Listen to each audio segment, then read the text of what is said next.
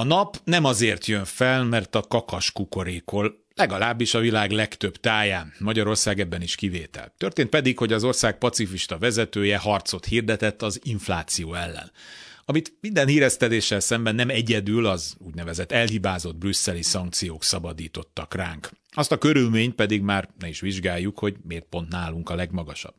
Győzelmi jelentések jelennek meg, hogy már csak 17% körül van, és zuhan tovább. Persze, ami egykor 500 forintba került, ma pedig 1200, az már soha nem lesz újra 500. Az a magabiztos miniszterelnöki kijelentés, hogy egy számjegyű lesz az infláció, meglepő módon igaz, ám ehhez nem sok köze van a vezetőnek, ellentétben a pénzromlás ilyen szintű felpörgésével. Mértékadó közgazdászok egybehangzóan mondják, az árstoppok rendszere nem mérsékelte jelentősen az inflációt, de legalább az apadását lassította.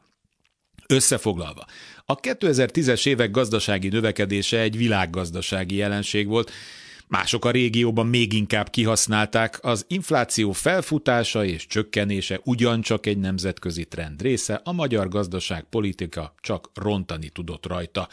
Mindez viszont mit sem ártott a kormánypárt és annak vezetője népszerűségének. A dolgozók bére elértéktelenedett, a fogyasztás beszakadt, a Fidesz pedig továbbra is verhetetlen. Az emberek jelentős része beletörődött, hogy minden drágul, mert bízik abban, hogy Orbán majd ezt is megoldja. Nem mindenkinek megy át, hogy megoldja ezt maga a szabad piac, ahol ha nincs kereslet, mert nincs miből vásárolni, akkor olcsóbban kell adni a portékát. A csökkenő reálbér az egyik legjobb fegyver a drágulás ellen, ez van.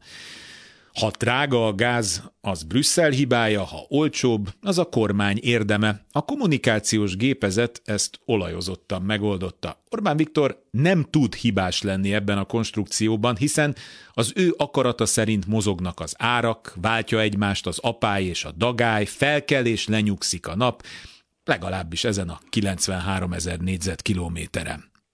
Kárpát Iván vagyok, ez az Esti Gyors, a hírek után kezdünk.